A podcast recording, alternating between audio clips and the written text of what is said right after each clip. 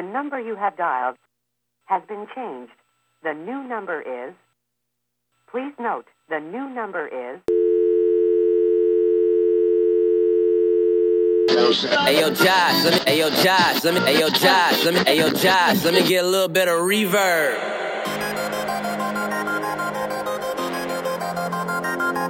Yeah. J Will.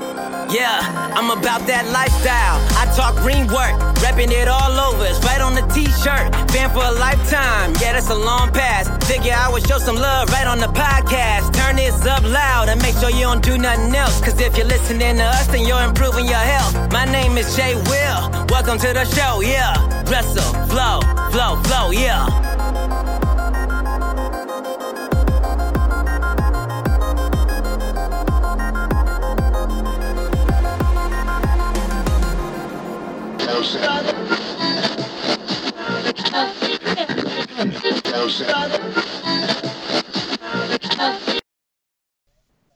What is going on, everybody? Welcome back for the first time in 2020 to Wrestling Reverb.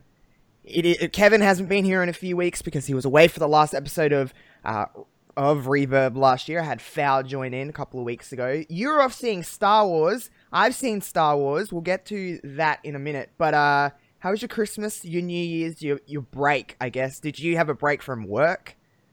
No, Mm. uh, I worked Christmas Eve, Christmas Day, New Year's Eve, New Year's Day. Oh wow, how sad.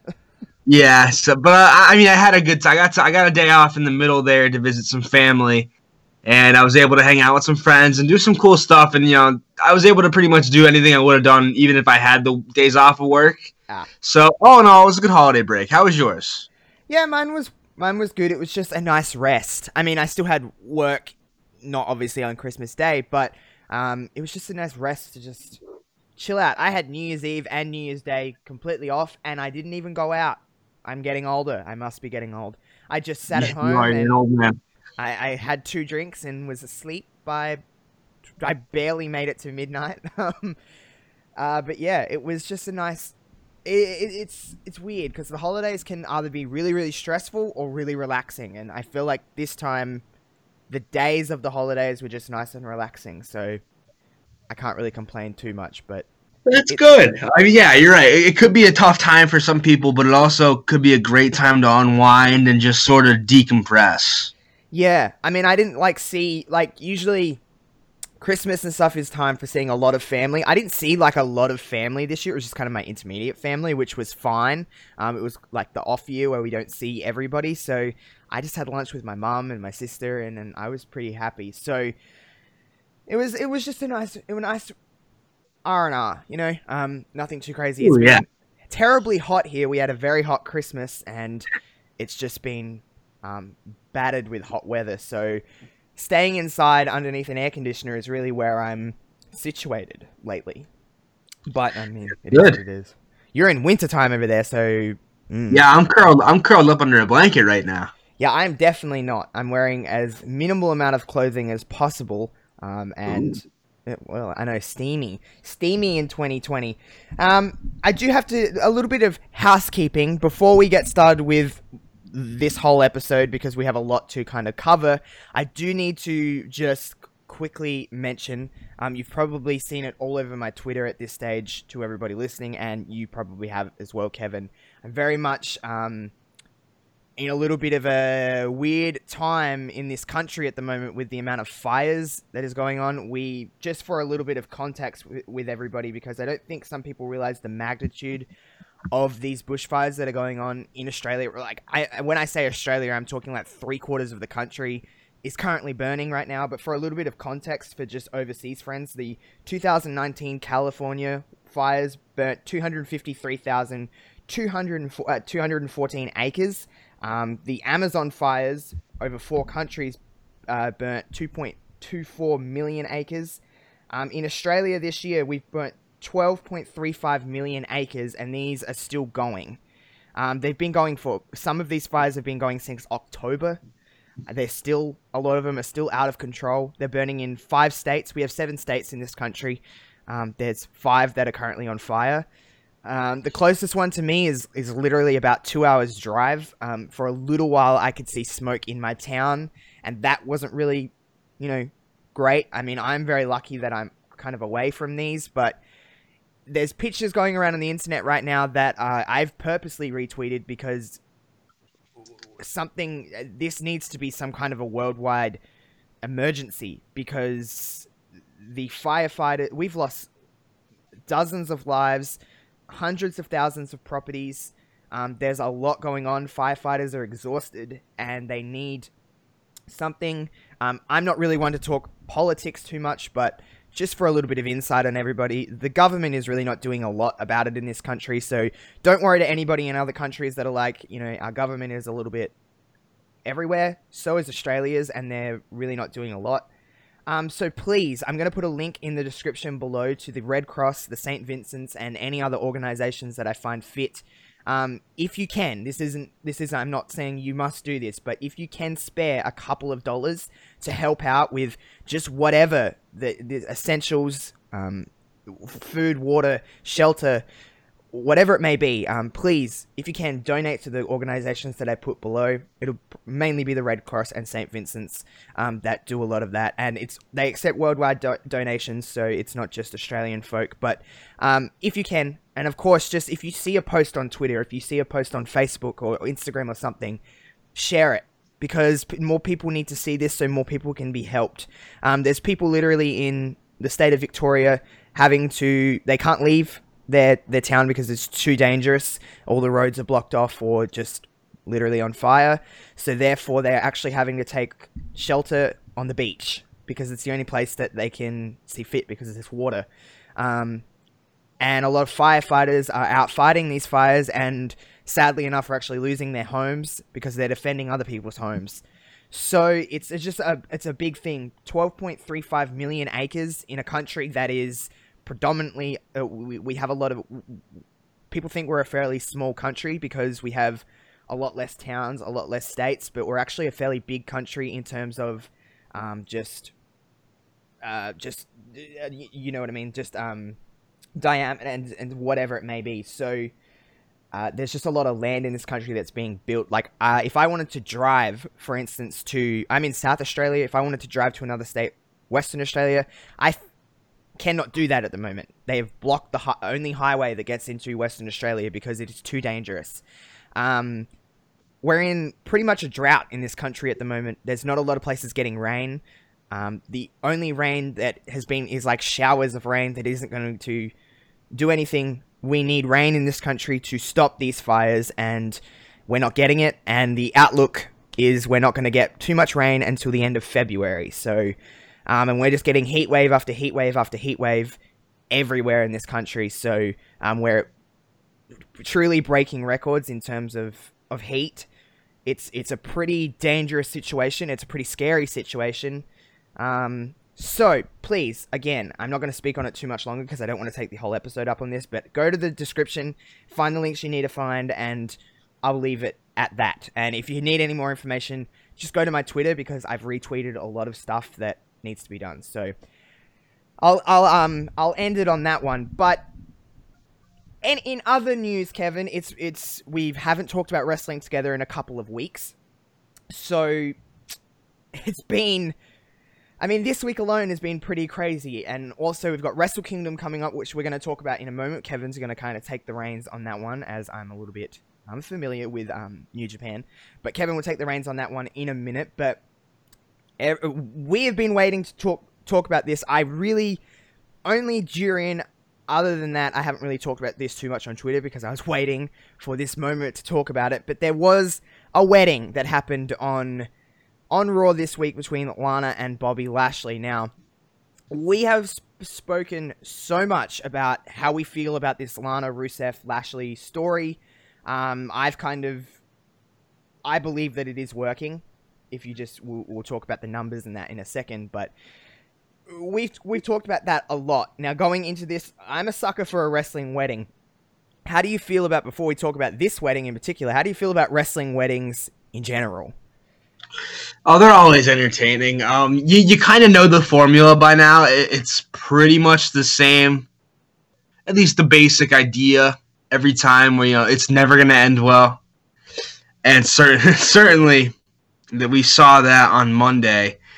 But uh, I, I'm always I, I'm like you. I'm a sucker for a good wrestling wedding. Uh, there's been some classics over the years, uh, and I'm just I'm still buzzing from this one. Honestly, God, like it, it I was able to get home just in time to watch it from work. I, I, I got home at like 10:30 my time.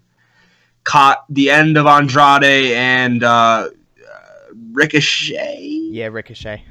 Okay, yeah, that, that shows you. I don't even remember that because the wedding just completely absorbed it in my mind. Um, it it was a wild. We've seen lots of weddings before. Triple H and Stephanie, Triple H, uh, Stephanie and Test, uh, Kane and Lita. That was always one that always stuck out in my brain, just for so many reasons. Um, AJ Lee and Daniel Bryan, and I was like, one, that, one that sticks out for me just because I remember it was one of the the, the first ones I saw live was Teddy Long and Kristal, where Oh Teddy Long had a heart attack. oh my god, I forgot about that one. And the Wrestling- Godfather came out and stuff. That was class, a classic.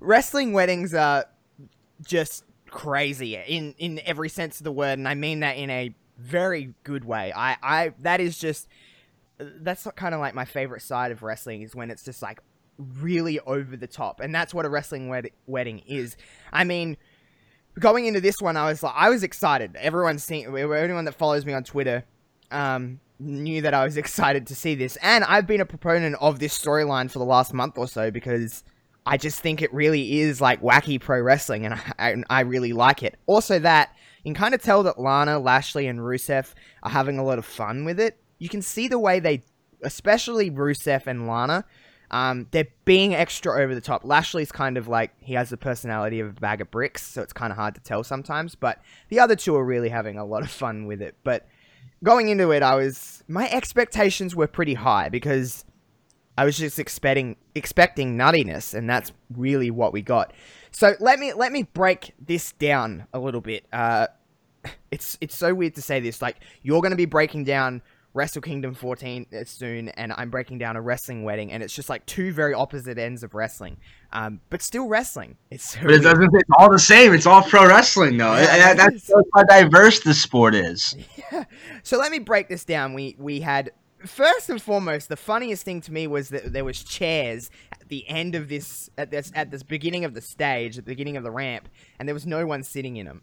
Like Yeah, no they expected they expected a big crowd of the, uh, the WWE superstars in the back, and just no one showed up, No and that is funny. So Lashley, of course, came out first. His music, by the way, um, which I thought was a nice touch, a, a- nice touch in a sleeveless tux. I mean, it's it's uh, It's a good look. uh, you, you got to be a certain kind of uh, you got to have a certain kind of look to pull that off. But Lashley did it fine. Um, and then Lana came out. I was I, I, I don't know why, but I was like, why isn't she coming out to her music? I don't know why, but I was like, what the fuck? Um, but she came out. Um, they got this wedding started. The it was as soon as it started, I'm like, oh man, this is going to be rough. There was lots of Rusev Day chants, and there was a lot of booing. Um, you know, as as you would boo these two heels. Um, arguably, Lana, especially Lana, but Lana and Lashley are probably the two biggest heels in the company at the moment, with maybe the exception of Baron Corbin. But I would debate that. What do you think? Uh, I I probably give. eh, oh Jesus, it's tough. oh man, I think that Lana are rivals Corbin right now. Lana, Because yeah. Lana has been so, and I, I, I, I posed this question, or not really a question, but this theory online that like Lana's promos have been purposely just so bad. Oh yeah, I agree. I, I have to imagine she's doing because she's not because she's a good talker. We've seen that in the past. She's a trained actor, actress. Yeah. So I. So you gotta you gotta being- you gotta imagine she's just she's being over the top for the sake of being over the top because that's what the segment calls for. Yeah. And I think she's doing it perfectly. Me too. I think I would say the rivals Corbin in terms of heat right now. Yeah. Lashley, I don't think Lashley really gets heat. I think he's just a black hole. I, th- I I feel like Lashley gets heat by association. Yeah, that's by the fair. association of Lana. So when Like I Leo got the heat, Lana gets the heat. yeah, she she Lana's very good at generating heat. Um. Anyway, the f- it just started and I was like, oh man, I'm in love with this already. Like I'm already just loving every minute of it. They're going away. And I just love how Lana's like the greatest thing that happened in your life, Lashley, is me. And like I'm the best thing ever and I'm so beautiful and all of this. I just think it's perfect. Like everything that she's saying is like perfect. It's like it's like well, to an obvious extent, she's not really even in love with Lashley. Um, she just loves herself and she obviously just wants to get back at Rusev and and, and whatever. That's where this story is kind of going. Because I say going because I don't think this story is even close to being finished. I think Neither they can I. stretch this to Mania because it does big numbers, which we'll talk about in a minute with the numbers. Um, but it it generates a lot of buzz. Like, when was the last time after a Raw that people were talking about it, for better or for worse, um, for that long? Because people were people had opinions on it. There was no in between on this segment. Like I noticed after this segment was done, there was people that hated it or people that loved it. I didn't really see a lot of people in the middle. Um, but There was no middle. no, there was no middle. It was love or hate. I was. Uh, I'll talk about my opinion on it in a minute. I think everyone knows where I'm going. Um, but there was scandals, of course, Kev. Big scandals had happened. Drama was at this wedding. First and foremost, we seen a man come out, interrupt, and we're like, "Who the fuck is this guy? Who the fuck is this?" It was Lana's first husband, and he was like, you know, blah blah. blah. I didn't even. It, honestly, in the context of things, it doesn't even make sense why they would come out. Like, okay, that's her ex-husband. Cool. like, um, but he came out. Then we had Lashley's ex-wife came out.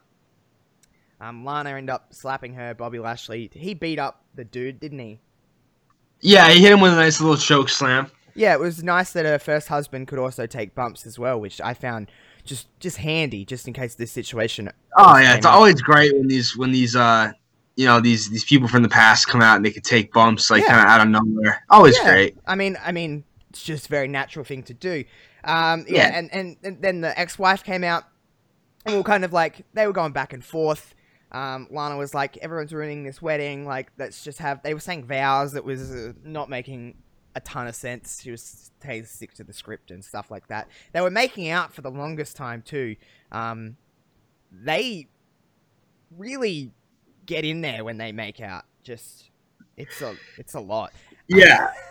Yeah, definitely. And uh, the funniest part was that when when Lana came back up for air, you could see Lash like some of the makeup from Lashley just all over her face. it was like the epitome of this segment. I was like, oh my god. I was crying laughing at it because I'm like, it happened, and then she backed away, and I'm like, is my TV just like, I'm like, what is this? And I'm like, oh my god, there's makeup on it. It was like the perfect strip right down the middle of her face, and you can see Lashley like conveying to his forehead like wipe your forehead wipe your chin and she just was not she was like i don't know what that means oh it was Again, just like another example. If Lana, uh, like you could, you could. There's two schools of thought. One that she genuinely didn't know she had makeup on her face, and two, she was like, "This is perfect." And I think that's the way. I think that's where she was leaning. I think she knew exactly what she was doing. Regardless of whether she knew or not it was hilarious. Whether it was intentional or not it was hilarious. The stuff she was posting on twitter too saying that she's like i've always looked up to simba i was like oh my god. Um but it was just like just like that happening. It's like of course that's happening. Like it's just this whole story has been so fucking weird and wonderful and and some would say crap i i, I don't think it's been crap it's just been very pro wrestling very over the top which is my favorite part of wrestling is this kind of stuff um anyway then we hear a familiar voice and this is where shit really gets fucking wild.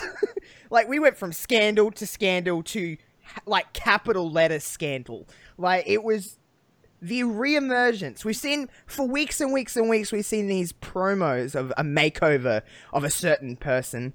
Um, we hear this voice, and out walks Liv Morgan, and I'm like, what the fuck? Th- that's the first thing. Before she even got into what she was talking about, I was like, oh goodness, uh, Liv Morgan is involved in this now. Um, before she even said what she said, Kev, I, I, I, I already know the answer, but were you surprised to see Liv Morgan?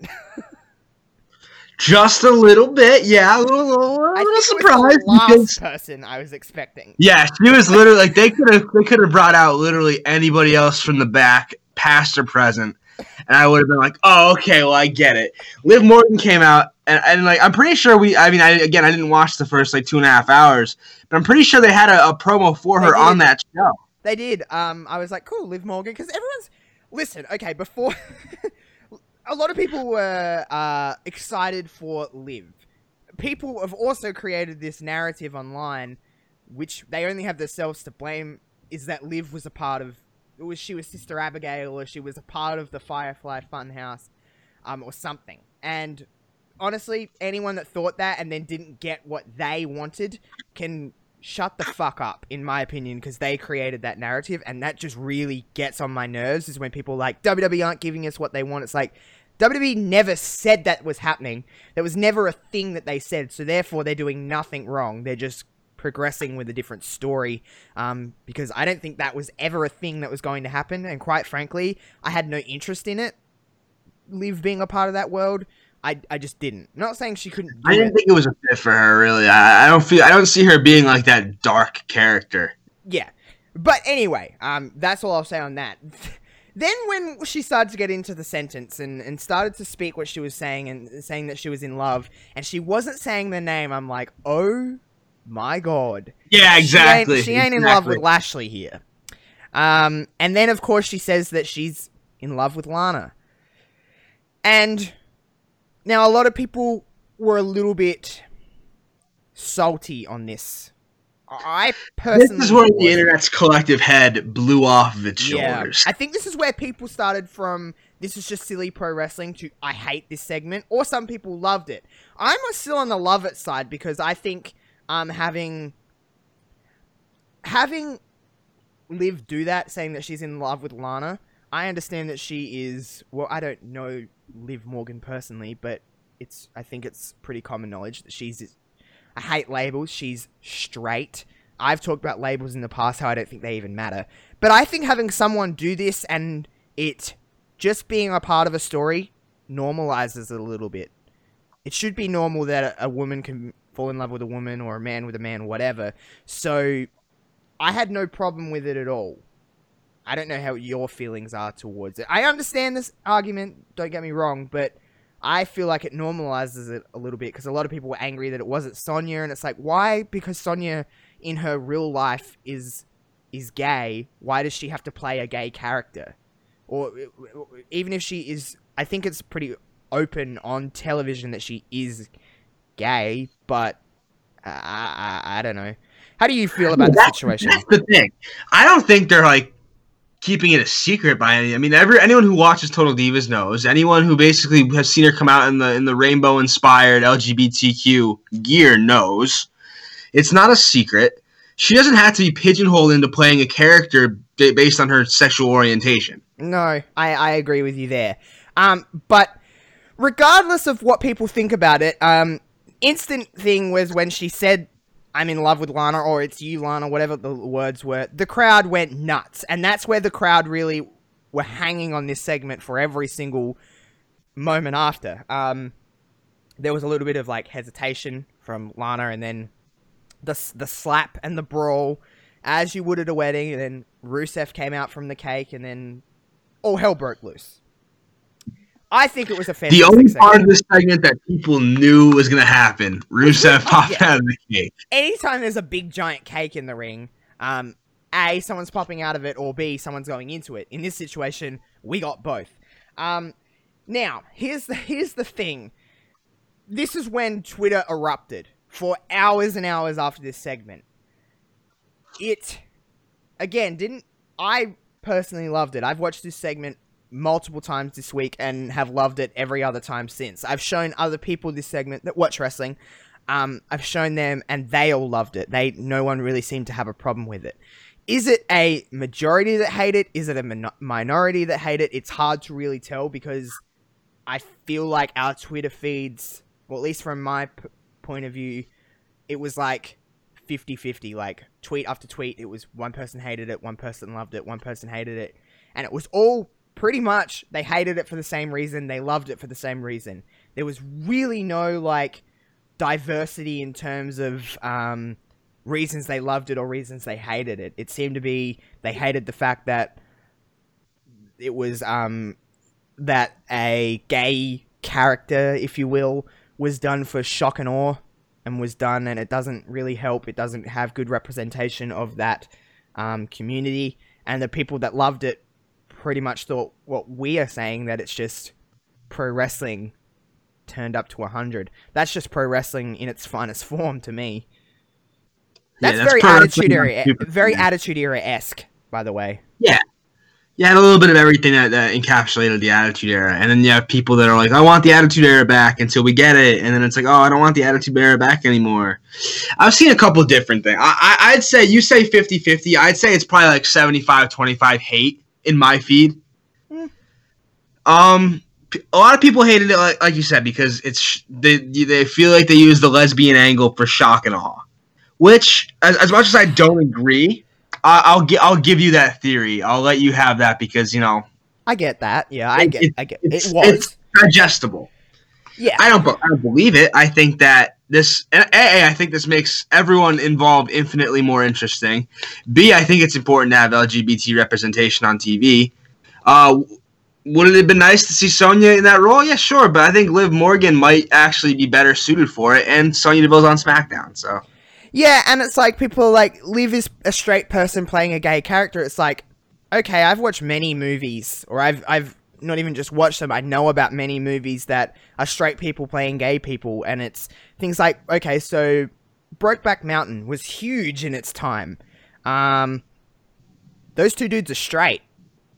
If you want to put labels on anything, and that you know, people don't really seem to have too much of a problem with that. Um, but wrestling's weird. Wrestling is like everyone knows that it's a television show, but then some people like, no, it can't be like that because it's it's real life. It's like, but it's not real life. These people are playing all playing characters. Liv's just playing a character. Just because her sexual orientation in her real life doesn't match up to her character means nothing. She she is she is a person with in a community now, especially with people our age. Liv Morgan is younger than us, older than us. She's around our age. Um, she's like our age.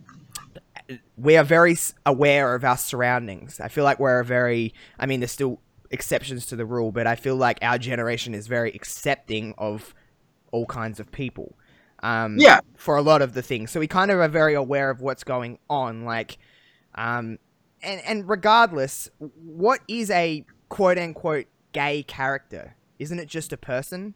People want to normalize things. It's just Liv happened to fall in love with Lana. It doesn't change who she is as a person. It doesn't change her personality.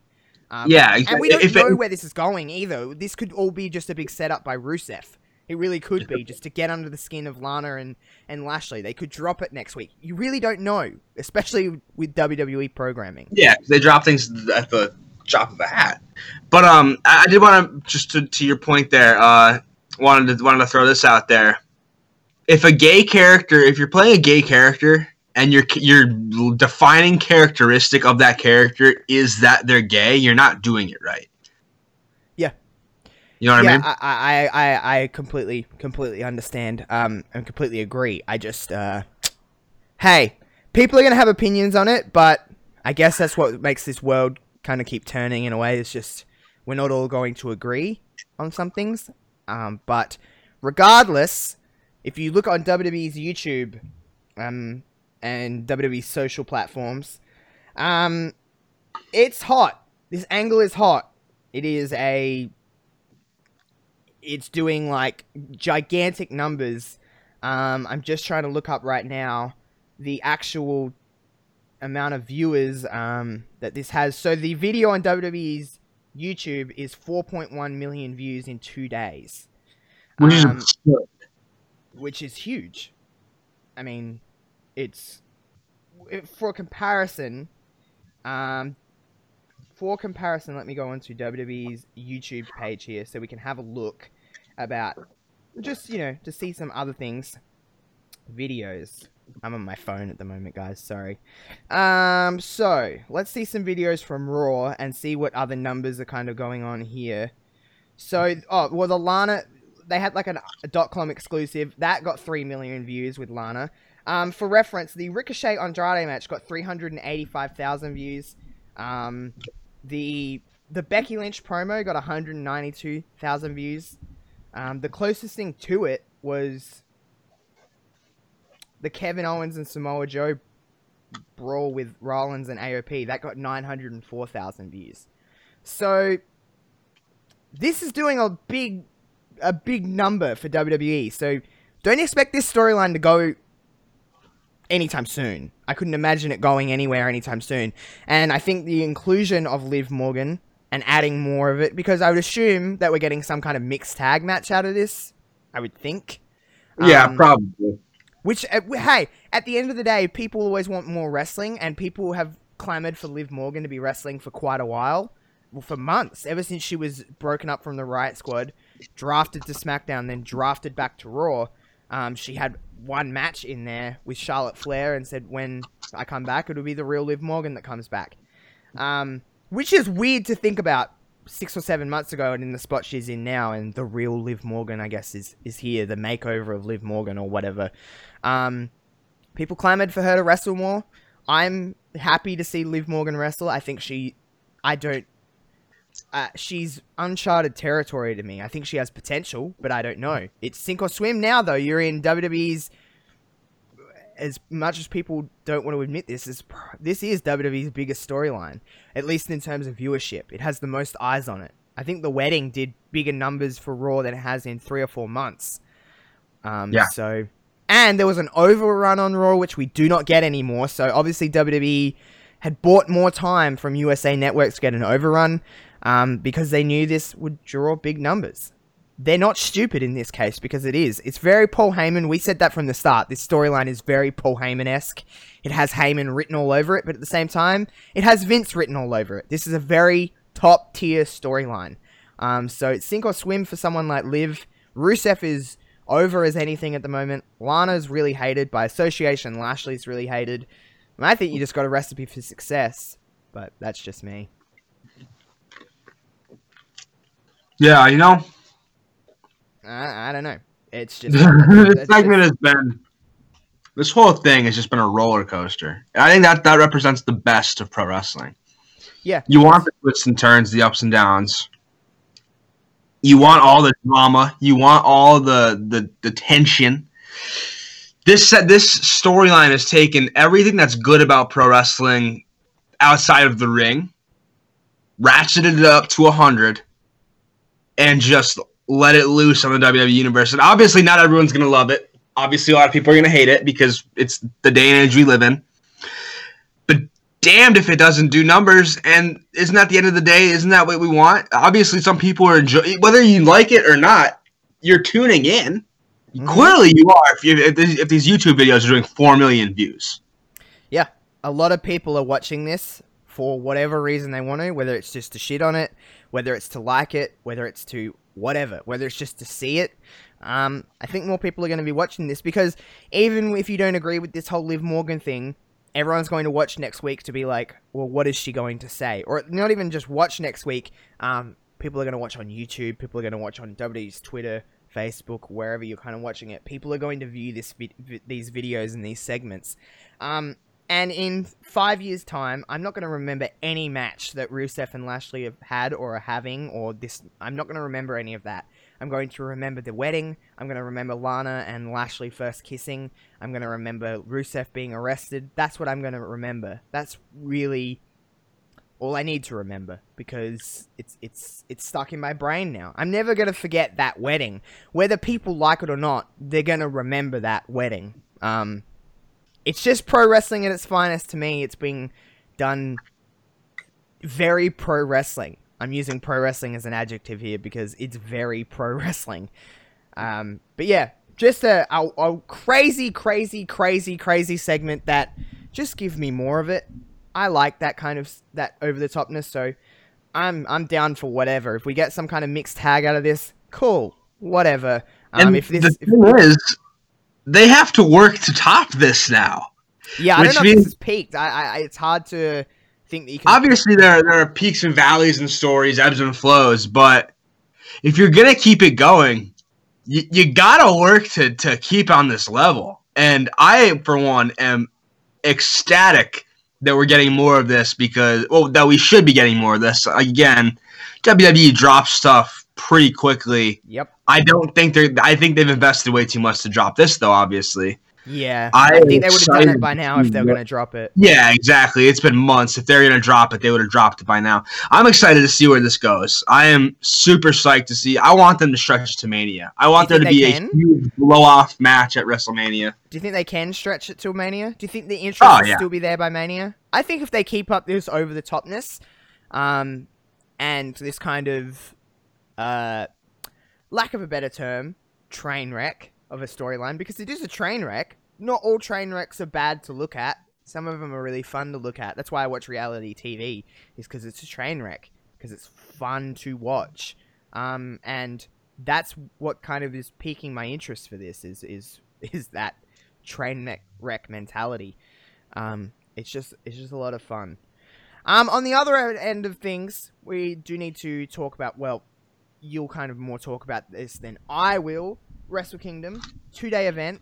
Um, it's going to be fairly big. It's New Japan's WrestleMania, if you will, for anyone that is a just a WWE fan and hasn't watched New Japan. If you're going to watch New Japan Pro Wrestling at any time of the year, Wrestle Kingdom is the time to do it. It's a two day event, um, and then New Year's Dash is on the day after. So it's three days of just a lot of wrestling. Um, I, this is the only time. Well, I watch New Japan sparingly throughout the year. Of course, I keep tabs on it. I kind of know what's going on.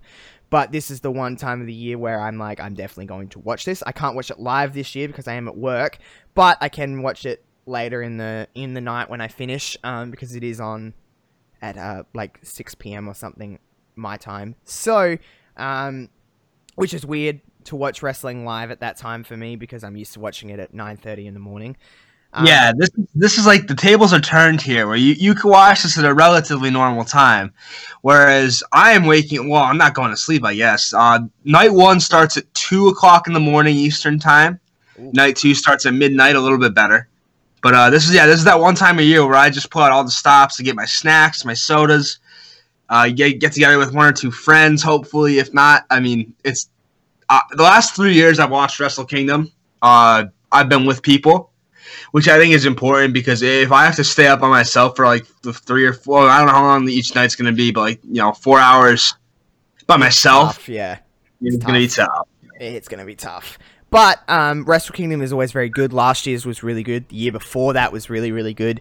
Um, I've been watching for the last three Wrestle Kingdoms, so this will be my fourth when I watch this one. I think maybe maybe this will be my third. Not sure. Did you watch?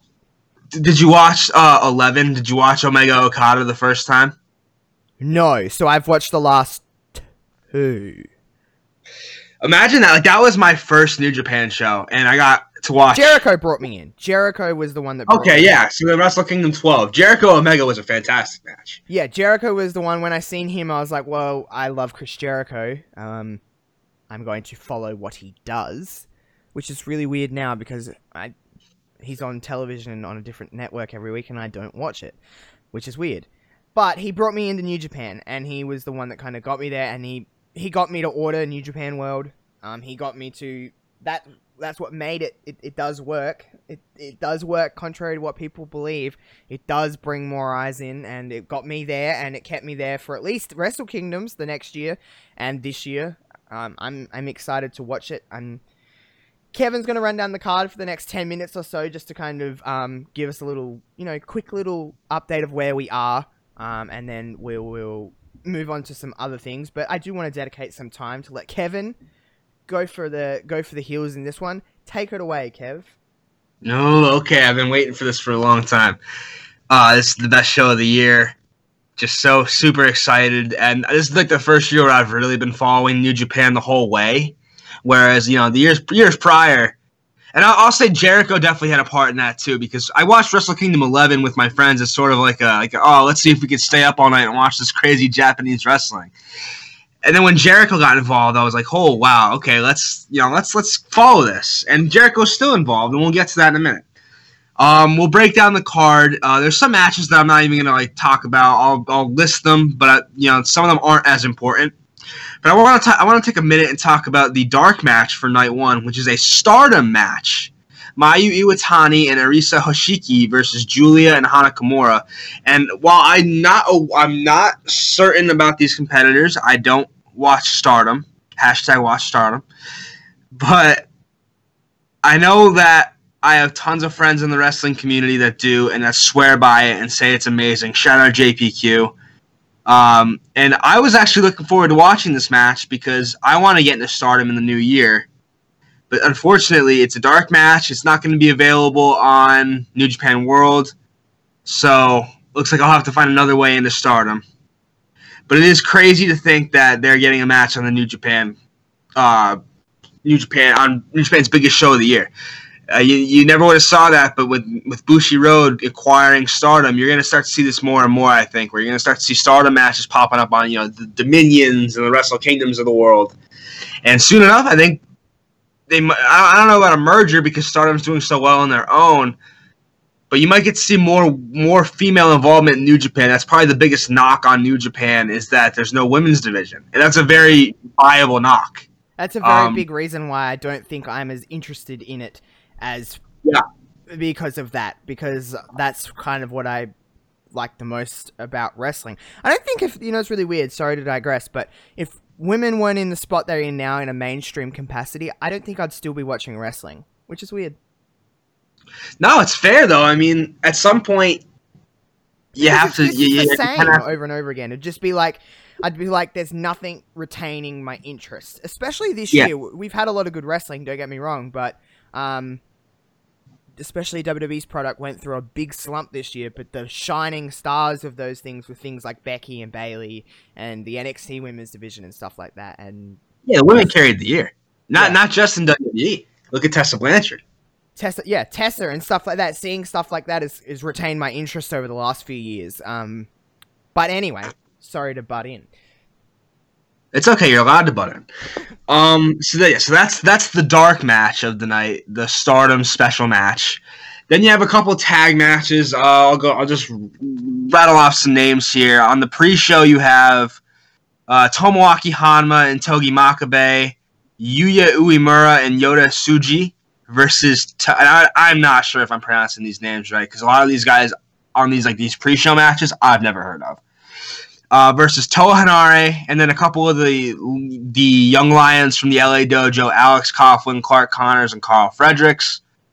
Whatever should be fun. Uh, the other pre-show match is Hiroshi Tenzan and Satoshi Kojima versus Yuji Nagata and Manabu Nakanishi. Don't care about that one. The first match on the card, according to Wikipedia, I'm not sure if this is the exact order, but this is the first match worth talking about. It's Jushin Thunder Liger's one of his retirement matches.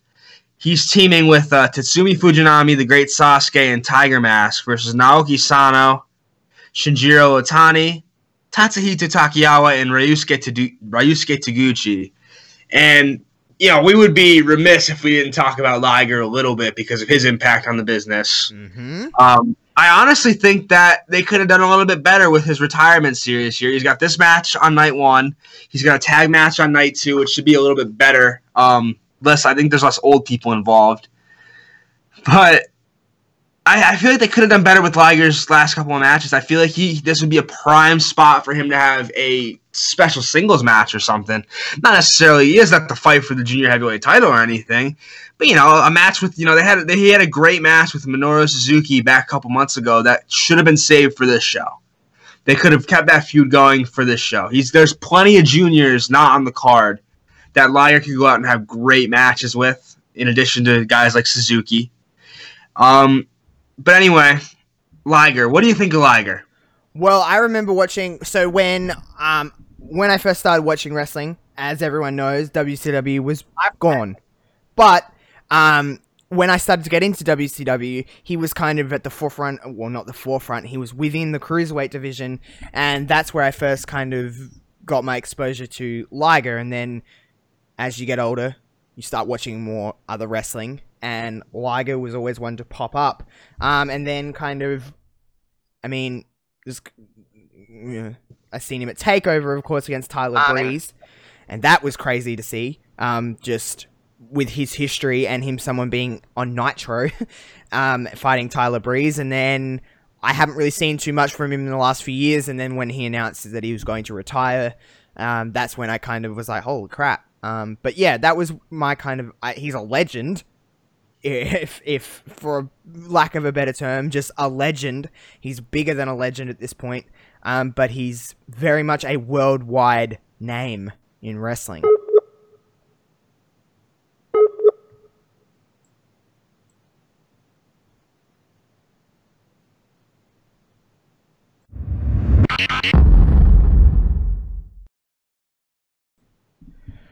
Well, sorry guys, we had some internet issues there. We were talking about uh, Liger and his impact, and I was just saying how much of a legend he was. Kevin's internet unfortunately dropped out, but it's okay. Kevin, we're b- we're back. Uh, technical difficulties happen. Isn't the internet a wonderful thing?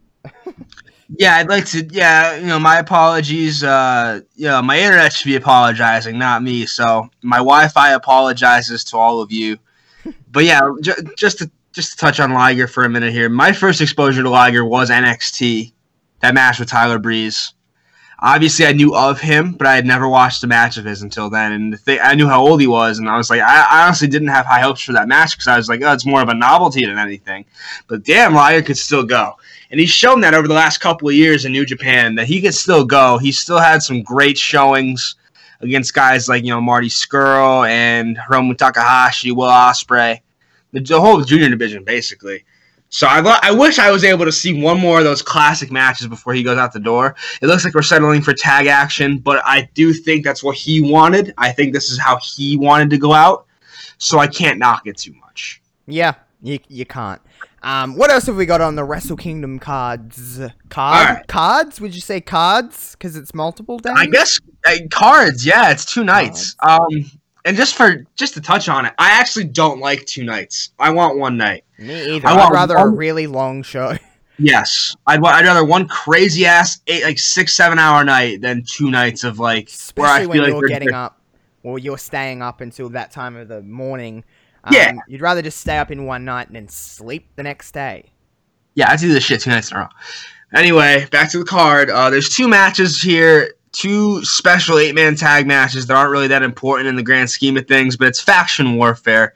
You have Lij, Los Ingobernables de Japón with Evil, Sanada, Shingo, and Bushi. Taking on Suzuki-gun, Minoru Suzuki, Taichi, Zack Sabre Jr., El Desperado. That should be a fun match. Um, the main storyline there is that on night two, Shingo's taking on Suzuki and Sanada's taking on Zack Sabre Jr. So you have to see those two clash. Uh, the other guys are just sort of there. And then the other one is Chaos versus Bullet Club. It's Goto, Tomohiro Ishii, Toru Yano, and Yoshihashi taking on Fale, Chase Owens, Kenta, and Yujiro Takahashi. The main storyline there being Goto and Kenta. We'll get to see them score off before their night two match for the Never Openweight title.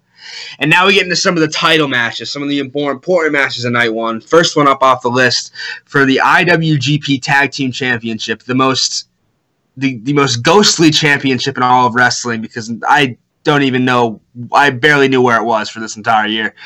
The Guerrillas of Destiny, Tonga Loa, Tamatanga, your champions, taking on the team of Juice Robinson and David Finlay for the uh, IWGP Tag Team Championships, FinJuice as they're called. They won the World Tag League. They'll be taking on the Guerrillas of Destiny. Again, like I said, the tag team division in New Japan is so bad. I, I, I know, like New Japan's got like this almost this, this holier than thou uh, look to it, where everyone like worships everything they do. Their tag team division is so bad. Rough. Rough. Like they have, these are the only two tag teams they have in the heavyweight division, at least. Damn. Everything else is just cobbled together. Even, I mean, Juice and David Finlay have been tagging together for these World Tag Leagues before, but it's not like they compete together year in and year out, like on a yearly basis as a tag team. They're they're, sort of cobbled together in their own way. That said, I think they'll win the match because they love changing titles at uh, New Japan shows or at Wrestle Kingdoms, basically. So I do see a title change here. Um, yeah, uh, nothing, nothing against the girls' destiny. I'm not a huge, not a huge fan of them. I'm, they don't really do it for me in the ring, but they've been champions for like almost a whole year, and they are like five or six time IWGP Tag Team titles, one of the greatest heavyweight tag teams in New Japan's history. And it's crazy to think that Tonga Loa was once uh, was once Camacho on WWE. Yeah, I remember Camacho. Camacho. Uh, next up, this one is one that I don't know if I'm excited for, but I know a lot of people are, so I'll talk about it. Lance Archer versus Jon Moxley in a good old Texas death match Oh. for the IWGP United States Championship. Now the rules are this match can only one, be won by a 10 count knockout, think last man standing match, or by a submission, which plays right into Lance Archer's hands because his finisher is sort of like a, a hybrid submission pin. It's called the EBD claw, where he basically gives you he basically claws your head like the vice grip, like Colley's vice grip. And uh, basically knocks you out and pins you. But he, could- he could definitely use it as a submission for a knockout. Now, I have been on the record on this show as saying that I don't care about Jon Moxley. Mm, I stand by me. I am much more excited to see Lance Archer here. If anyone has enjoyed a renaissance like 2019, it's Everybody Dies Lance Archer, the Murder Hawk.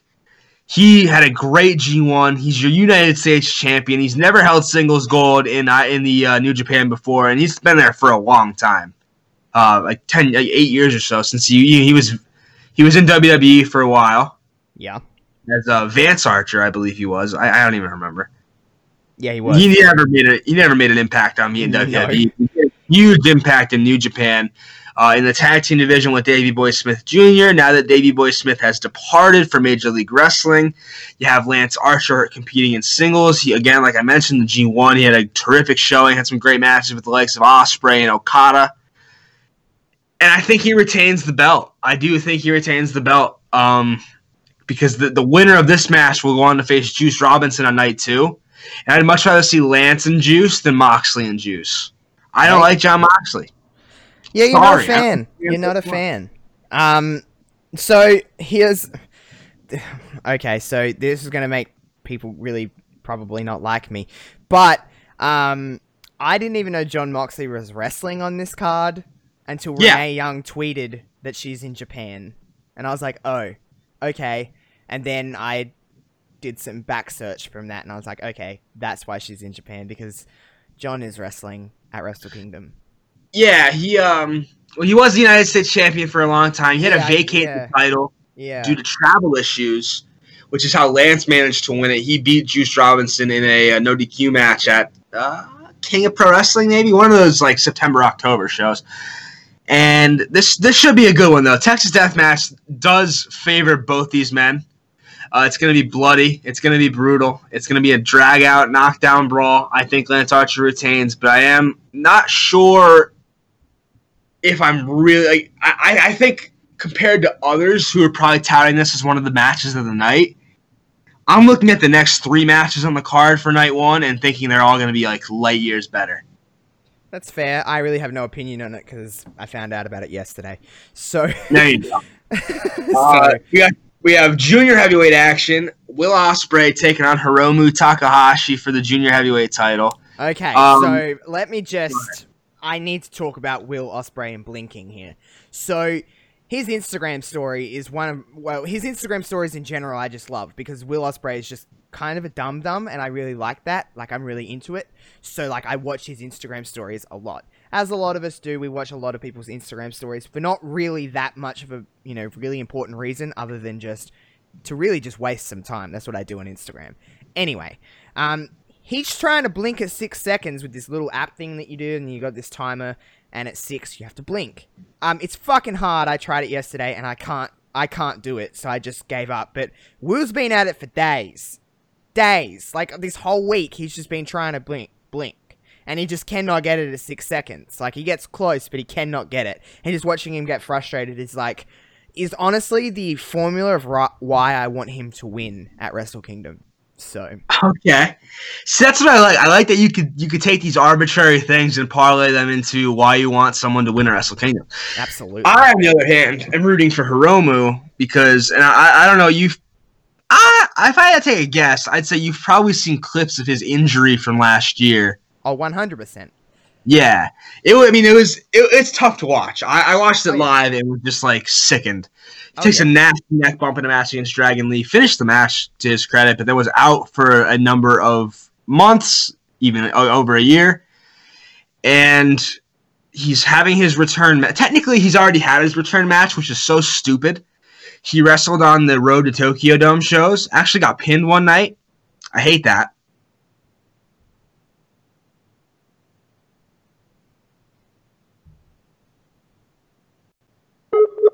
Okay, guys, we're having some more technical difficulties with Kevin and his internet. It is like Kevin versus his internet at the moment. Um, so let me let me keep this show rolling because um, I'm still recording, as you can hear. Um, we will get back to Kevin Kevin in a minute, but um, obviously there's just some internet issues on his end that we cannot fix. But um, Wrestle Kingdom is coming up. Um, I'll see if I can get Kevin back into this call. Uh, let me let me see. um, uh, I'm just calling back Kev. Sorry, everybody. This um, I probably won't edit this little bit out just because I'm talking. Um, but um, let me call back Kev and get him back on the call. Okay.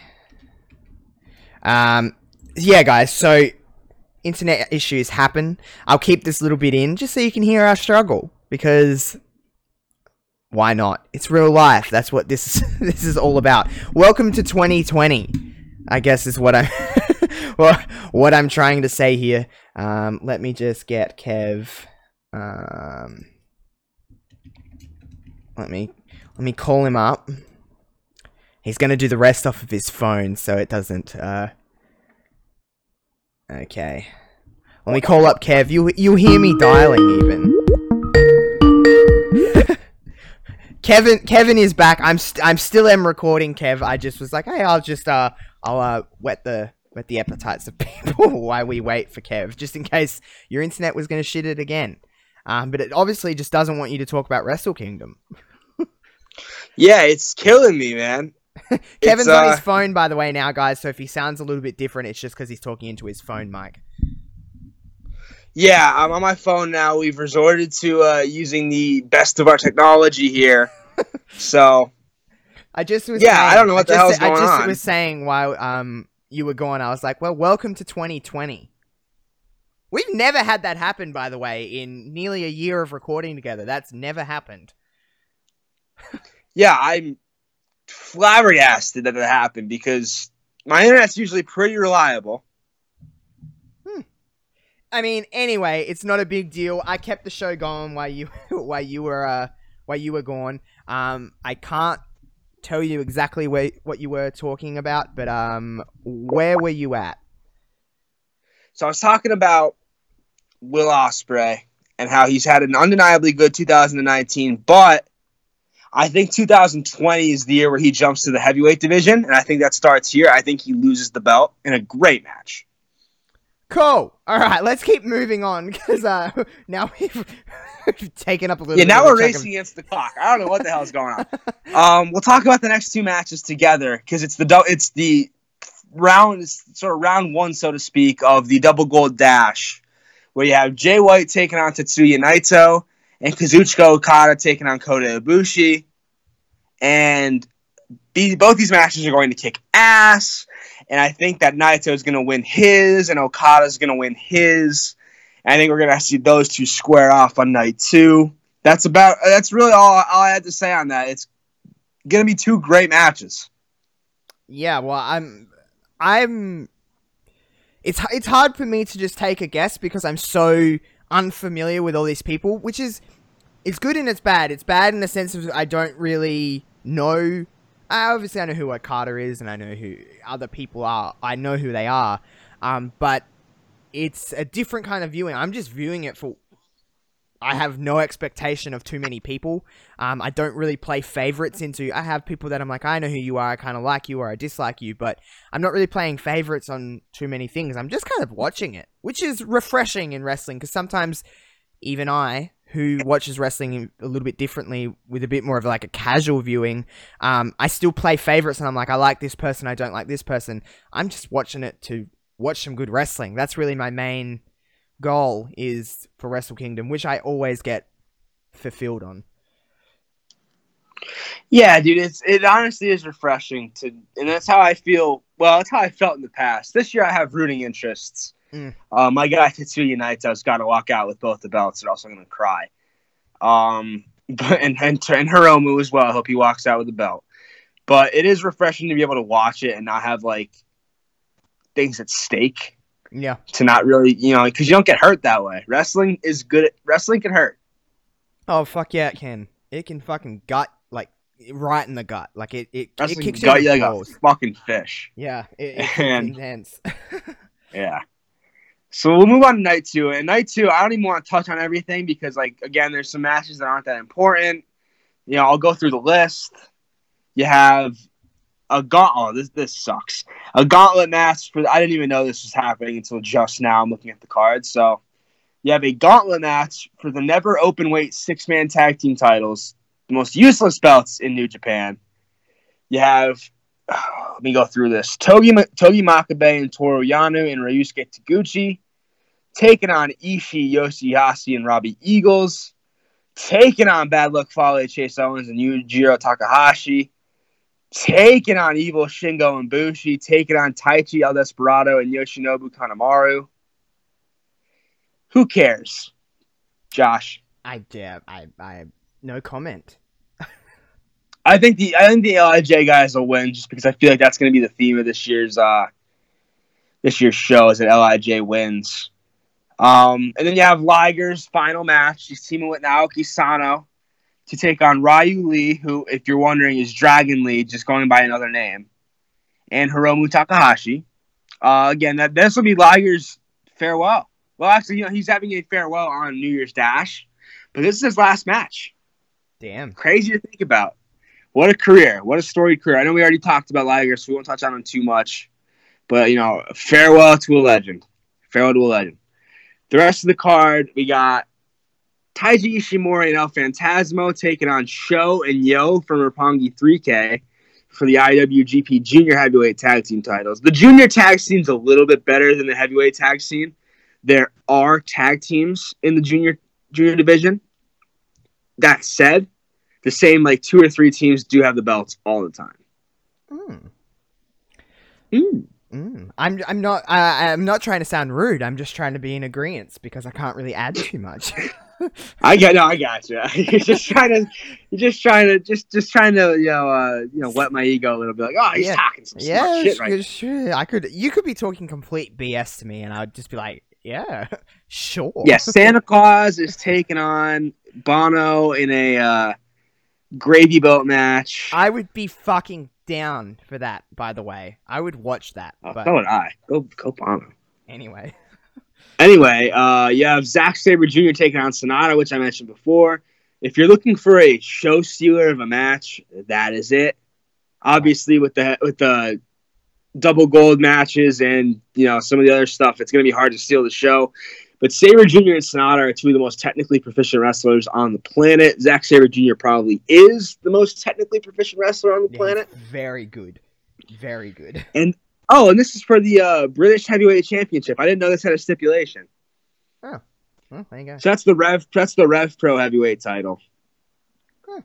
Cool. and Sabre Jr. is the champion. Sanada's the challenger. Uh, I hope Sanada wins. I feel like he needs a title to jumpstart his year. Then you got the winner of Archer Moxley taking on Juice for the United States Championship.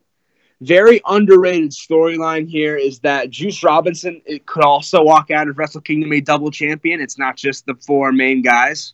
He could be a tag champ and the U.S. champion, and frankly, I think he will be. Damn. Damn. Juice, the former CJ Parker, has had a pretty good 2019 after a pretty bad 2018. He beat Cody at Wrestle Kingdom 13 in a match that wasn't that great, but you know, whatever. He had a pretty good G1. He beat uh, Jon Moxley at the end of it after losing to Moxley on the Best of the Super Juniors final show. Good year for Juice. Good year for Archer. Great year for Moxley, if I'm speaking objectively. Uh, that's this should be fun. Should be a fun match. Juice has fun matches. He's a fun guy. Fun, fun, fun. I know JPQ doesn't like him. Yeah, he doesn't. No, he's a B plus player in JPQ's eyes. To me, he's a firm A minus. Then next up, you have for the never open weight title, a match I'm looking forward to. Kenta, the champ, taking on Hiroki Goto, the challenger. Now, obviously, you know Kenta. I'm not know sure how much how how aware you are of Goto. I'm not. Com- I I think I've heard the na- I. I'm not familiar. Let's just put it at that. I'll just say this: these two dudes are going to beat the piss out of each other. I'm in. Cool.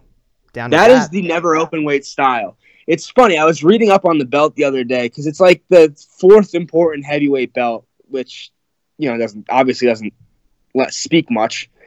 But I was looking at it, and originally the plan for this belt was to have like the, it be something for the young stars, which is a good idea. But it's turned into this belt where to win it, you have to just be so stiff and just beat the piss out of your opponents. I I hate to use the same phrase twice, but that's really it's really a piss beater belt. Hmm. I'm. I'm. I'm in. You sold me. Good. And Kent, obviously, these two guys mix it up with the best. Kent has been champion since Royal Quest, where he beat my guy Tomohiro Ishii. Uh, it's sad that Ishii is not even like a relevant factor on this card. I'm not sure how much you know of him, but he's had probably the best 2019 of any mid carder in the world. So he's Awesome. he's in that uh, gauntlet match, and he's in a tag match on night one. He's really getting the short end of the stick here. Whatever. Then you have the losers match. The loser of Okada Ibushi taking on the loser of White and Naito. I think it's going to be Ibushi and White in a rematch in the G1. I think Jay White's going to win. I think Kota Ibushi leaves as the big loser somehow. Uh, it sucks because these are four world class athletes and none of them should be like losing two matches.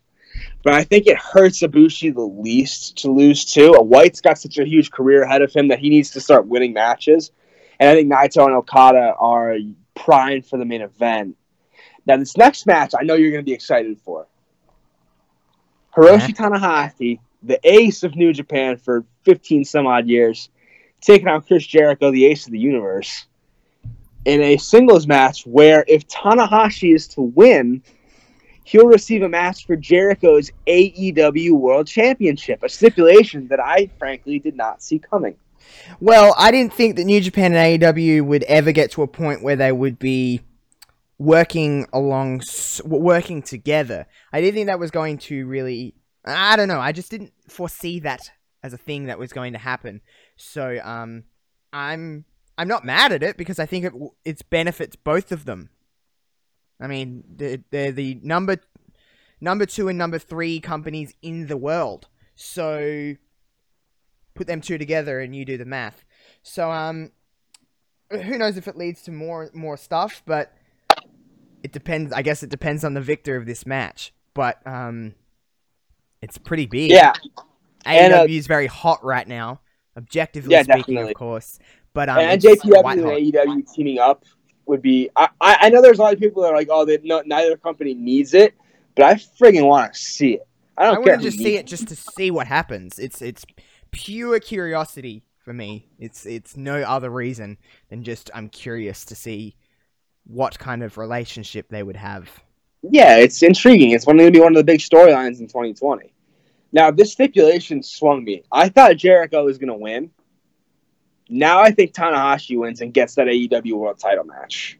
Tanahashi. Um, I uh, mm, I would just I would suspect suspect that he would win because there's too much intrigue in it now to not give people that. In my yeah, you've already you've already you've already stacked the deck. You can't like do you can't not deliver on a, on a Tanahashi Jericho AEW title match. Now I know there, I know back when this match was announced, I think in September, Uh, a lot of people were like, "Oh, why are they wrestling? They're both old." I think these guys can go out Who have a fucking match. cares? uh, exactly. I, first of all, both these guys still deliver at a very high level. It's not Yeah. like It's it's, not like Jericho's out here fucking, you know, just laying down and, and doing nothing. Like Jericho, yes, Chris Jericho, in my opinion, has a very certain style, and he but he only does what he knows that he can do very well. That's why Jericho is 49 years old and still wrestling at the level that he does. It's not like Jericho is going out here and making people fall asleep with his matches. Yeah. Um, And Tanahashi's very similar in the in the fact that he knows what he could do. He's obviously a little limited. He's forty. He's like early forties, and he knows what he could do, and does it really well. He goes through the hits in his matches.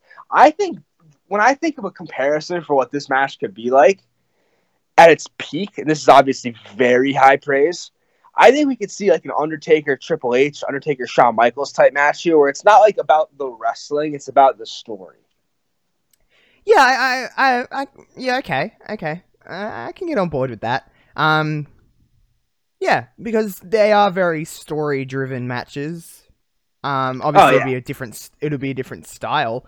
But Chris Jericho doesn't really wrestle like a certain company style. Jericho just wrestles like in a Jericho style.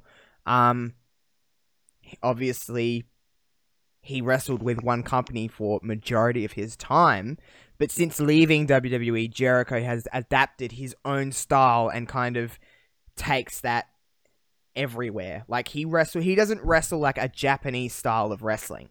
He wrestles a Chris Jericho style of wrestling, if that makes any Well, that's how I see it anyway. For someone that doesn't watch all the time, I do sense there's a different style of wrestling. And this isn't a knock. This is just you know, different strokes for different folks, but um he, there is a difference in Jericho's matches than anybody else's. So, and wrestling someone like Tanahashi, who is a little bit older and does what he knows how to do, um, I just think this is going to be just different from anything else on the card, which is what you want. More of a mainstream is. style wrestling match. That's what I'm trying to get at. Yeah. Um, and this also has the benefit of featuring arguably the best heel in wrestling right now, Chris Jericho, versus arguably the best babyface in wrestling. No one fights from underneath like Hiroshi Tanahashi, even at this stage of his career. I got into him because during last year's G1, his story was that he was injured and everyone thought he was over the hill and couldn't do it anymore. And he just found a way to pull out these matches that was so pleasing to the eye. You know, he wasn't winning with power moves and feats of strength and his finisher. He's winning with cradles and roll ups. He's become a smarter wrestler in his advanced age. And so is Jericho. Yeah. I I agree. I agree with you completely. I think it's going to be a lot of fun. That's what's signing my name on the dotted line for this whole sh- well these shows is because Yeah. of that. I figured. And then the last match of the evening IWGP Heavyweight Champ versus IWGP Intercontinental Champ. The winner walks out of Tokyo Dome with all the gold, the double gold dash champion, as they call it. Now, we've talked enough about these four competitors. I think it's going to be Naito Okada, and I think Naito wins. I know you're. I know you don't have a dog in the fight, but if I had to put you on the spot right now and say who's walking out with all the gold, who's it going to be? It's it's it's my, the instant reaction. I'm just going to go with instant gut. The first thing that just kind of popped out at me and that's Naito. So Yeah! I'm in agreement, but that's just pure just gut reaction. It's just to go say that. Just hey, sometimes the best way to be is just go with what comes natural. So I'm just gonna go with that. All right, I like that. I like where your head's at. I'm I'm down with it. Um, yeah, good. So that's that's new. That's Wrestle Kingdom 14. Two nights of high octane, high intensity action. I feel like a salesman here trying to pitch this to you. But I know you're. I I'm know you're already watching it. I, I, I'm Yeah. sold. I, I'm I'm sold on the. I'm I'm excited. It's it's just um. It's not that I'm not excited for the show. It's just more so I can't really speak too much of it because I'm a dum dum when it comes to New Japan. So I don't want to. you are. You're a dumb dumb. big dum dum when it comes to it. So there's that. Um, well, we've we've ran down very two different very ends of pro wrestling. Um, there is a, there is a little a couple more things I want to talk about. First thing is, um, big news. I know Kevin will be well. Kevin, when he's seen this, would have been over the fucking moon about it because he loves Reverb Rewind. It is coming back next Friday. Um, next week's episode will be Reverb Rewind. We're gonna get in the Royal Rumble spirit because it is my favorite time of year. We're getting on Royal Rumble. Then when it's Road to WrestleMania, it is like just the best time to be a WWE fan. Um, so Royal Rumble, we've got Royal Rumble off the top of my head. I haven't got my phone in front of me right now, but it was Royal Rumble 2008, Royal Rumble 2000, Royal Rumble 2003, and Royal Rumble 2016. You have four days That's from correct. the time of this release to go and vote. Um, so then we have a little bit, a couple of days to watch the show and then review it next week. I'm excited because it's going to get me in that Rumble zone. It'll be the first time I'm watching a Rumble in a few. I haven't watched a Rumble in a little while, um, but it's just going to get me in that Royal Rumble season because we both love the Rumble. It's fucking fun, and just to go back and watch these entire shows will be fun as well because you have been one that's been saying I want Reverb Rewind to come back because I know you do like it. I love Reverb Rewind. I love watching. I love going back and watching the old stuff. Yeah, I, I do too. Um, I don't know what will win at at the time of this recording. The polls are very, very fucking close. So Yeah, I cast my vote. I keep, won't say what. keep on voting, everybody, because more votes the better. Um, and the next Friday we will be having the, f- the first Reverb Rewind in months, and um, the first episode of one of our series of the year. So, and it will get us in Rumble Zone. That's why I kind of did the Rumbles and stuff like that. So, I'm very excited to get that done. Now, um, I do encourage everybody again to go to the links below if you didn't listen at the start of the show to donate if you can to any help with the bushfires. Um, make sure you. uh, The reason I'm doing links and stuff now is because the last thing I want to talk about is something different. So, um, you know, all of our links are in the description below. Make sure you keep rating this podcast five stars, all that good stuff. Um, and also, um, the reason I know I promised videocast would be coming back, but I broke my brand new camera, so it's on hold for now. I'm looking at getting it fixed and seeing how much money it's going to cost me. I shattered my lens, putting it into the car. I dropped it, and I was like, "Are you kidding me? I just spent a lot of money on that." Um, so it will be coming back eventually, but hey, it's not like you can't still hear us, and what you can still see this on YouTube anyway. So um, it will be coming back soon. Now, now that I got all of my plugs in that in there, um, the reason I'm saying that now is because if you have not watched The Rise of Skywalker, please stop this podcast right now because for the next Oh. five minutes or so, this is Oh. going to be a spoiler-filled little time to talk about The Rise of Skywalker because me and Kevin have both watched it. So again, spoiler alert to the Star Wars: The Rise of Skywalker because we're going to talk about it now. So, um, thank for anyone that hasn't watched it and is stopping this podcast now. Thank you very much for listening to our Wrestle Kingdom and the Lana Lashley breakdowns and all of that kind of stuff. We'll see you next week for Reverb Rewind. Now, Kevin, you seen The Rise of Skywalker. I've seen The Rise of Skywalker. We had a very brief DM about it, and we both typed in all caps that we love this movie. Now, um, I had expectation going into The Rise of Skywalker because while I like The Last Jedi a lot, and I know you love The Last Jedi, there was a few things in The Last Jedi that kind of rubbed me the wrong way. Only a couple things, and not to the extent that everybody else did. There's a few things that I was like, okay, why did this happen? Why did this happen? Um, really, in grand scheme of things, The Rise of Skywalker, you honestly, if I hadn't watched The Last Jedi, I would be. F- it kind of um, I don't want to say it completely writes off The Last Jedi because it doesn't, but there's a lot of thing in the, things in The Rise of Skywalker that, like, if you didn't watch The Last Jedi, it wouldn't matter. Did you get that sense from that movie? Yes, absolutely. And I didn't. I, I, I, I, I will say this: I watched the movie twice. I saw it Oh. again two night, three nights after the premiere. Right. And the more I and after a second watch with a more critical eye, there were some things I didn't like, and I didn't like the fact that they did retcon some of the stuff that um that was introduced in the Last Jedi. Namely, and again, if you haven't like logged off yet and you don't want to be spoiled, please Big stop spoiler listening. alert, yeah. Don't listen to this because the last thing me and Kevin want to do is spoil something as big as The Rise of Skywalker. Um, we have not obviously we're not that kind of we're not the kind of douchebags to write this on Twitter, which is why we're like spoiler alert everyone. So this is your final warning. Spoiler alert: Kevin is about to talk massive fucking spoilers from this movie. So please, if you haven't li- watched this movie, please just stop this podcast right now. I've never ever say don't listen to this podcast, but just don't listen to this bit. That's why we're leaving it to the end and not putting it at the start. I'm being trying to be as nice about it as possible. But Kevin, spoiler away, my friend. Okay. One of the things I loved about Last Jedi is that it reinforced the notion that like anybody could be a Jedi.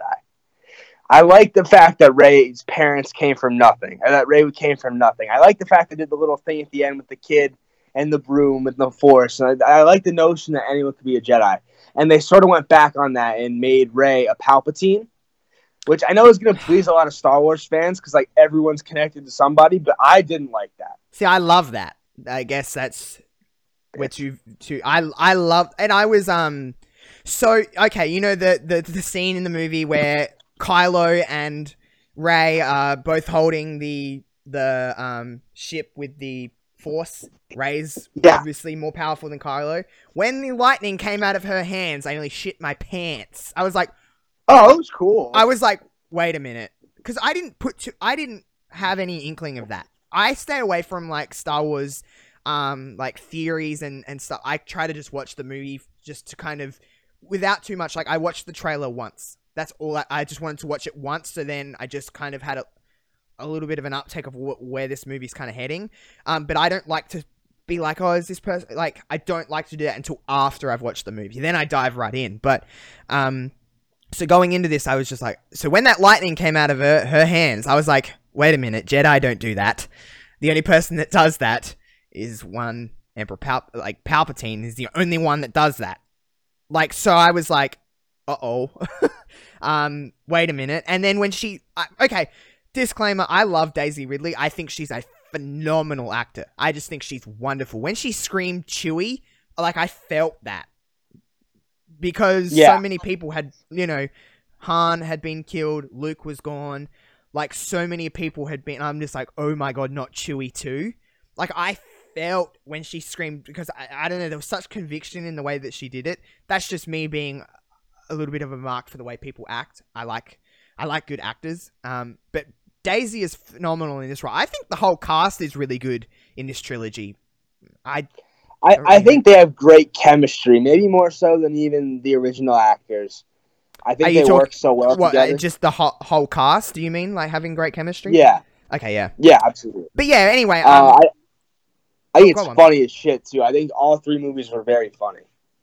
Yeah, there's there's certainly a, I think that's the Disney part of it coming into it. To be completely honest with you, there was somewhat comedy elements in the prequels and in the original trilogy, but um, there was certainly it was more at the f- not the forefront I want to say, but there was certainly more of an element of of comedy in these three, especially from Poe Yeah, and stuff like that. Poe is I love Poe. I, I think Poe's was great. fantastic. Um, I love Finn too. I, I, I, there's not really too many characters that I dislike. Um, it's easy to say people don't like Rose and stuff like that. People hated Rose. People really didn't like. Well, a minority was very vocal about the fact that they didn't like Rose. I didn't hate Rose. I didn't. I mean, to be honest, she's barely in the Rise of Skywalker. That being said, she's really not in it very much. Um, No, she's in it for like I think I think she's in it for like two minutes of screen time. especially since in the Last Jedi she was in it, you know, prominently. like, Prominent she- role. yeah, yeah, Yeah. she was, she was, uh, you know, front, not front and center, but you know what I mean. Um, but anyway, so you didn't like Rey that she was, you didn't like the fact that she was a Palpatine, I don't like I didn't like it. and that's it's hard to say, uh, because that's really the the know, kind of base of that of this movie. I um, know. is that she's a Palpatine. I, What is it that you don't like like- about it? Is it just more so the fact that you love The Last that- Jedi so much? though? yeah, I think it's just the fact that they went back on the last like that. JJ really just went back on the last Jedi. Uh, yeah. I, I, I think J.J. Abrams is. If you watch these movies critically and watch them for um, the movie instead of more so the story, if you actually watch and J.J. is better at directing than Rian Johnson, I think. I think that I think that JJ just structures his movie. So uh, the thing that I, I like Last Jedi, I thought it was pretty damn decent. But the thing that I didn't like about Last Jedi is that some scenes were so short and some scenes really dragged on. I don't sense that from Force Awakens and The Rise of Skywalker. So that that would be my only and the only thing, the the one and only thing that pissed me off in um The Last Jedi. I didn't get pissed off at that movie. The only thing was Leia with her the way she was in the galaxy and then kind of forced used the force to get back to the ship and then all that. I hated that. I didn't like the way that was shot. I didn't like it because I just thought it was very like that whole bit where the ship blew up and all of that was just so unnecessary to me. Uh, that was the only thing that I had a gripe with in the Last Jedi. Other than that, I didn't have. I liked the way Luke died.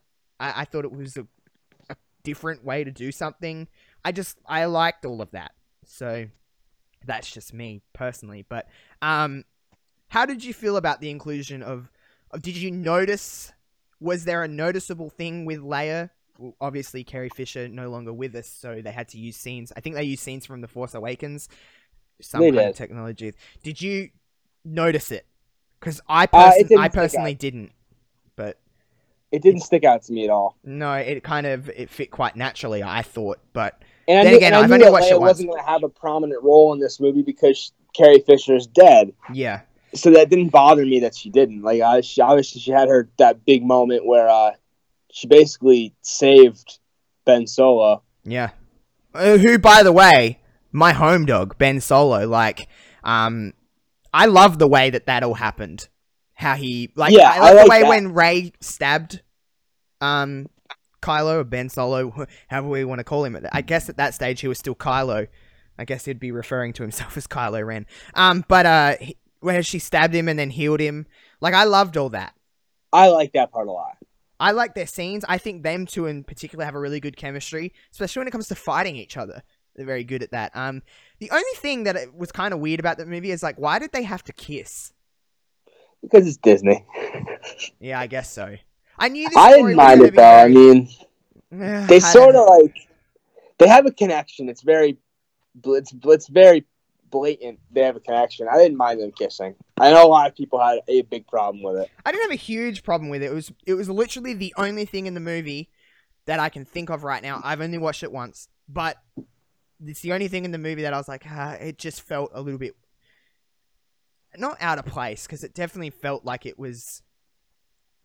Uh, it felt in place. It just there was something about it that I was kind of like, okay, but I mean that's just I don't know. That's probably just my single ass being like, why does everyone get to kiss each other? Um, Exactly. yeah. Um, but Even the baddest dude in the galaxy could find love, even though he died after. Well, yeah. Um, also, here's something weird. Um, her, well, like Palpatine having a granddaughter, which is Rey. Does that mean he got down with someone? Who wants to get down with Palpatine? Palpatine fucks. Like, no thanks.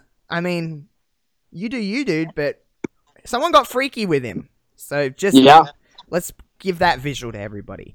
Anyway, um, I did like the the way that it ended. I liked the fact that like when they asked her like Rey who, she said Rey Skywalker. I thought that was really nice, and I knew this movie was going to end on a very like heartwarming kind of feel, and that's how this movie ended because it's the end of the Skywalker saga. It's it's the end. Yeah.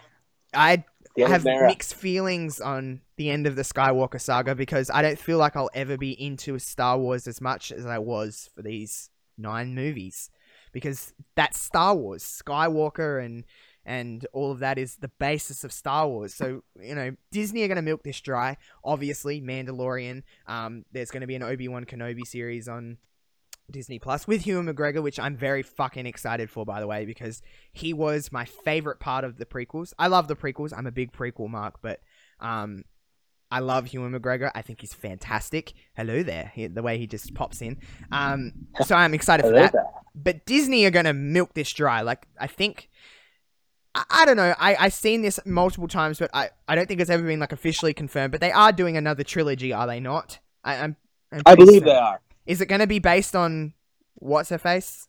Lando's like Jannah is that her name? the Jannah. good girl, It could be. like that seemed like hey, we said like let's explore it. It seemed like they were teasing that, but I could be wrong. And it's weird to introduce such a prominent character in the last one and not really have like a um finality on her character. Yeah, and like there's nothing.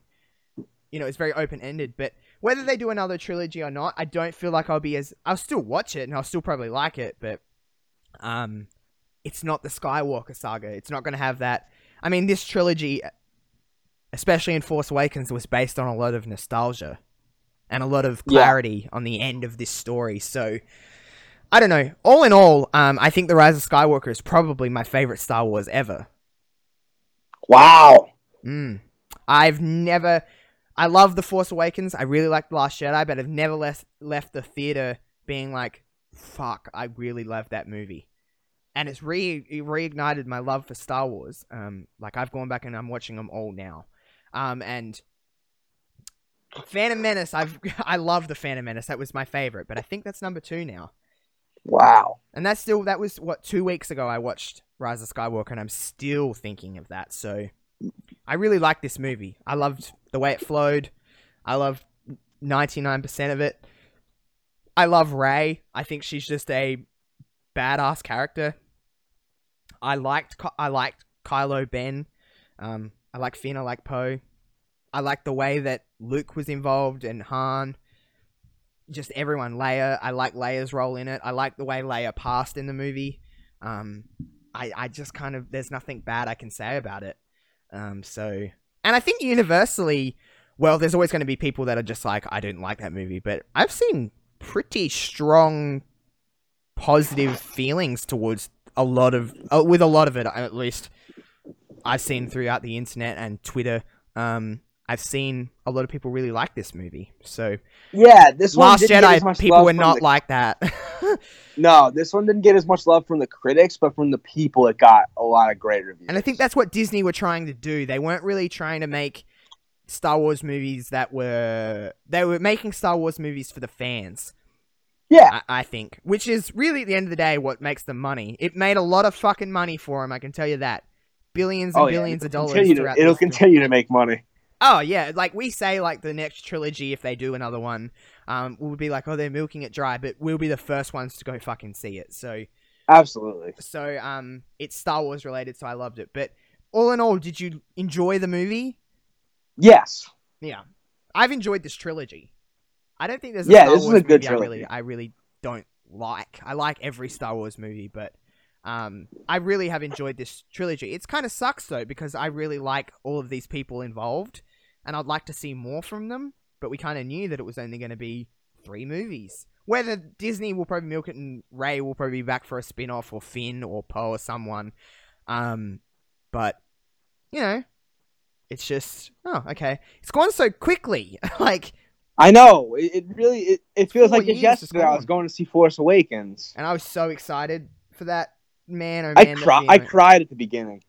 Really? Oh my god, that's amazing. when uh when the crawl when like right like literally like literally the beginning when like when it popped up a long time ago in a galaxy far far away and the crawl hit and the music Oh. I I shed a tear.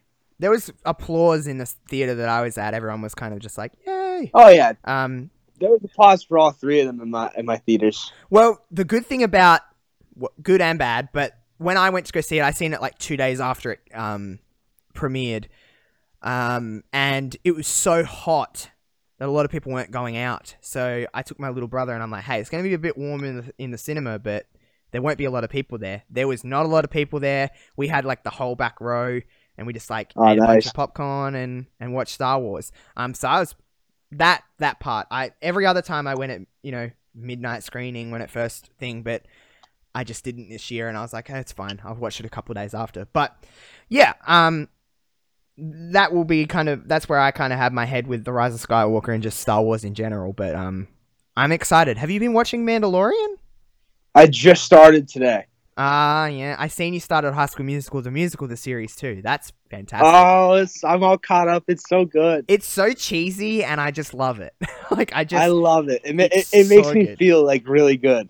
Yeah, it's just I, I I really like it. Wait till you get into that a little. Have you watched them all? Up, are you up to date with them or not? I'm up to date. Yeah. Okay, good. Because yeah, um, there's just little things like, okay, so who's your favorite character in High School Musical, the musical, the series? That's Oh. God, it's tough. I like Carlos a lot. I like Miss Jen. I'm a big Miss Jen's good. uh, Miss I Jen love. is- I, I I identify with Ricky a lot. Yeah, I could. I would. Uh, yeah. No, I, I thought you were gonna say Ricky. To be completely honest, when I asked that question. I mean, I like Ricky and I like Nini. I, I, think that really I- hate I any. think- I don't hate anybody. Oh, mm, oh, do I? do you hate EJ? I kind of hate EJ, but at the same time, I kind of hate EJ too. I But like, kind of am like I. I'm a low key little bit like jealous of EJ. I'm just like, of course you can, you look like that, and you can sing, and you can do all this. Like, fuck off, yeah. out of here. But um, that's I think that's more of like a personal thing. Um, but yeah, Miss Jen, Miss Jen's my home dog. I, I'm a big Miss Jen fan. I like Miss Jen because she's kind of a little bit crazy, and I I really kind of dig that. I'm into that. She's got Good theater energy. Yeah, and I, I really like that. And, you know, yeah, but I like that show a lot. Mandalorian, by the way, is fantastic. When you all eight episodes are out now, so um, when you get caught up on that, I'm sure we'll talk about it. But it is very good. But um, yeah, that'll be kind of now. Now we can. Now we can. Well, I've already done the plugs and that, so I'm not going to plug again. But if you're still listening to this with this spoiler-filled kind of look at the Rise of Skywalker, thank you for listening to this entire episode. We do apologize for the um, technical difficulties, but hey, shit happens, and it really wouldn't be us if something didn't go something didn't go wrong. So um, I'm really not fussed at all. I hope you had a wonderful Christmas. I hope you're enjoying 2020. I hope all of that. And again, please look at the links below to support my wonderful country at the moment that is currently burning. It's currently on fire. So um, please keep the many people in your thoughts and stuff like that. And um, I ain't going to apologize for the amount of times I post about it on Twitter because a it's my Twitter. If you really don't like it, then don't follow me. Hit the unfollow button, baby. Um, and two, if everyone, if anyone knows anything about me, it's I love wrestling, I love my cat, and I love my country. So I'm not going to apologize for being concerned about the fact that a lot of this country is currently on fire. Um, which Kevin knows how much I love Australia. I do love Australia. yeah, very much so, and that's how it should be. love your country. You love the US. I love Australia. And yeah, but that will be where I end it this week. Um, and we will see you next week for some reverb rewind. Peace out.